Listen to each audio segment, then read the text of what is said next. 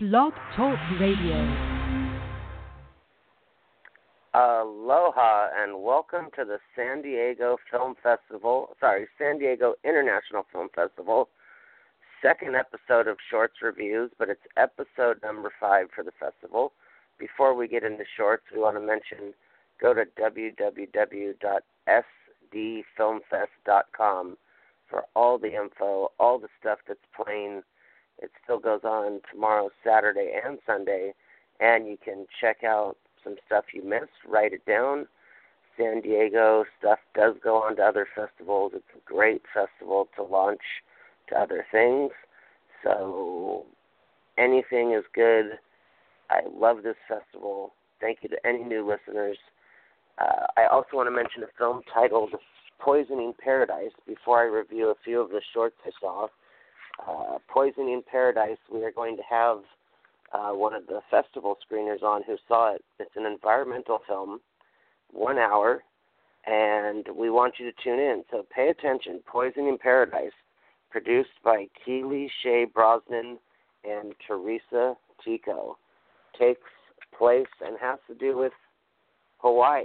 So you'll want to check that out. And it is not the John Ho well, you know what? You're just going to have to check it out. Poisoning Paradise. Keep an eye out for this film. Uh, and, well, I just heard it was good, so that's why I'm saying that. There's no other reason. All right, here we go. As you can see on your screen, there's three films. I unfortunately thought the block of films started at 3:45, so I showed up late. I take responsibility for that as a host, and also I had to do some business in the lobby. So I'm not that unprofessional. It was just the timing was a little bit off. So I saw three of the films, and so I'm not singling them out. And want to give kudos to Pickle for getting in, Temporary, and the Foster portfolio, which I caught the end of. All the films my associate uh, saw Temporary and the Foster portfolio and told me they were definitely worthy of being in the block. So kudos to everyone. But here we're going to deal with the transfer. I only have the filmmaker's name for the last film I'm going to review because I was emailed by them. But uh, the transfer, as you'll see on the screen, an, an Israeli commissioned officer and two soldiers have been commissioned to transfer a prisoner to a Megiddo prison. Now, I apologize if I pronounce this wrong this was a very relevant film to our times. Uh, the social issue of profiling, the social issue of terrorism, the social issue of assumption. And it was so great because this film, and again, uh, new listeners, uh, as you know, it, it's so hard to look at a film and discuss it. We don't review films here because my, I'm a filmmaker myself so I just give my thoughts. Uh, that's why we'll only talk about films that we enjoyed. It completely does nothing for film or art to bash something. Plus, I know how hard it is to make a film. Uh, so, the transfer was so great because it was tense, like you were watching a feature film. And what I appreciated about that was was that this if I was to put this on a TV and bring you in and tell you it was the middle of the movie, uh, you would believe it. And that is so uh, challenging to do. Uh, to make a short work is hard enough. Uh, I I'm not making this about me, but I've been fortunate to be a part of being a, one of the producers or producing five features and six shorts. So uh, they're both equally challenging. Sometimes you can redeem yourself with a feature. With a short, you just have that one shot. The transfer worked on so many levels, and it was it was just a superb film. And I really want you guys to go to sdfilmfest.com and look this film up, and please uh, make note of it because these filmmakers really went out there and looked at some issues where most filmmakers would smack you in the face, and they chose to just kind of tap you on the shoulder and say, shoulder and say, "Look at this," Um, of course, wonderful cinematography. It didn't say in the credits where it was shot, but wow, kudos to the cinematographer and the director and the team who made that happen. It's a team effort, but the cinematographer, of course, handling the lens and exposure and his team of assistant cameramen. The next film, and again, the transfer, really like, you know, four stars, two thumbs up. Uh, we we say here with our we call it the seal of aloha approval. So we definitely give that.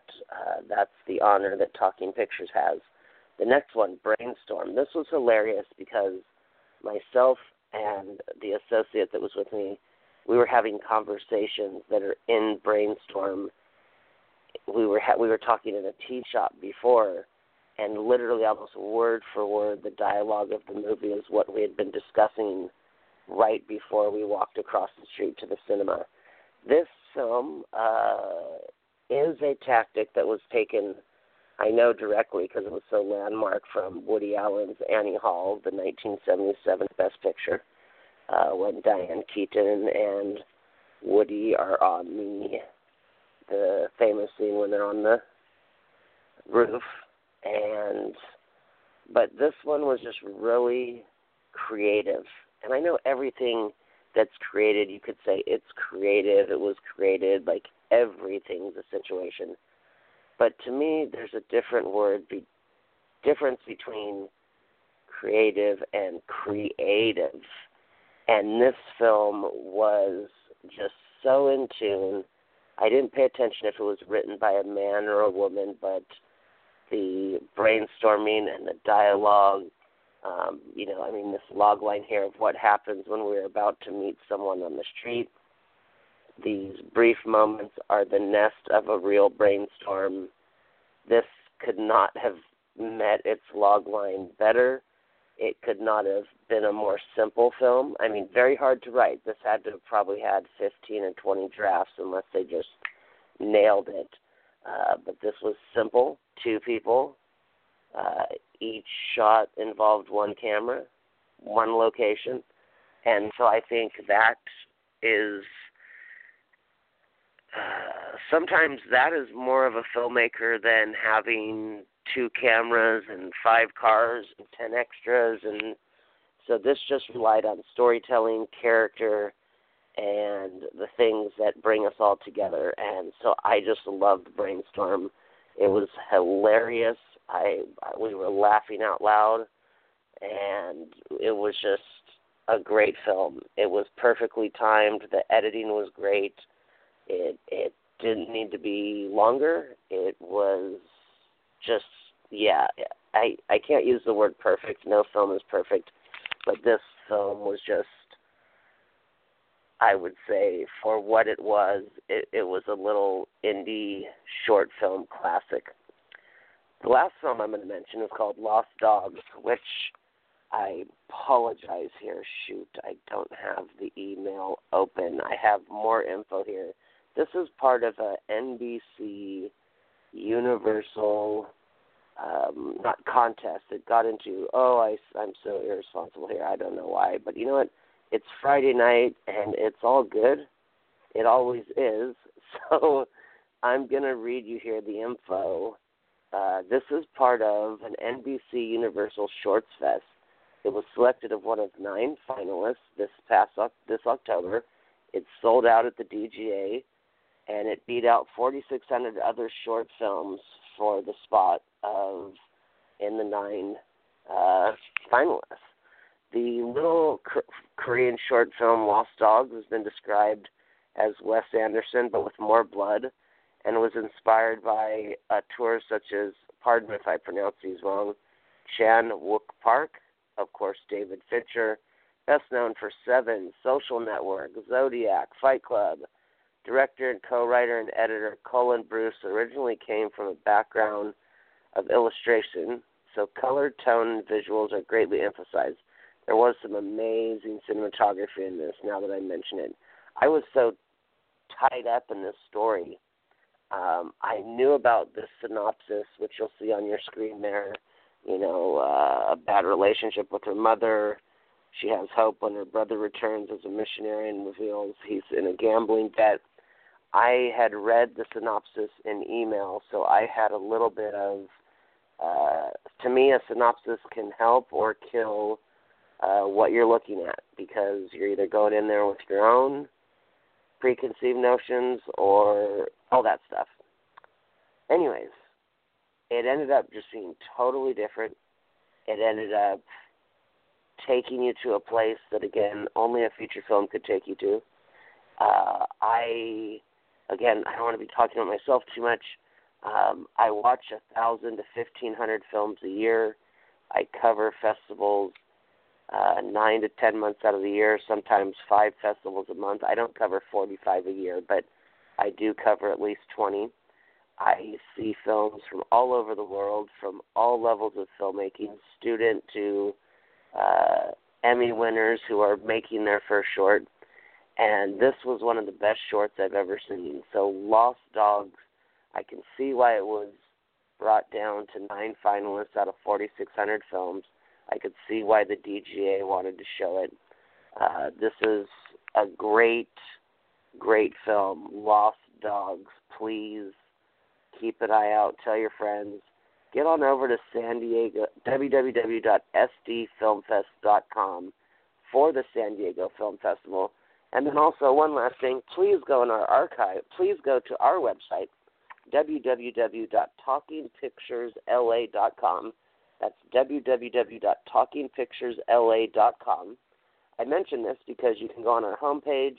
There's a wonderful interview from earlier this year. It happened the week of the Oscars with Mr. Greig Fraser, who shot the wonderful Best Picture nominee Lion. He was nominated for an Oscar, and we got to talk to him two days before the Oscars. It was so humbling. But if you go to the top right corner, take a listen to that interview, then go to the top right corner click on podcast episodes, and you will have our 242 episode archive. And the last, I think, five of seven episodes, including this one, has been the San Diego Film Festival. So check it out. And when this hits you, there might be more because I still have a few more San Diego episodes.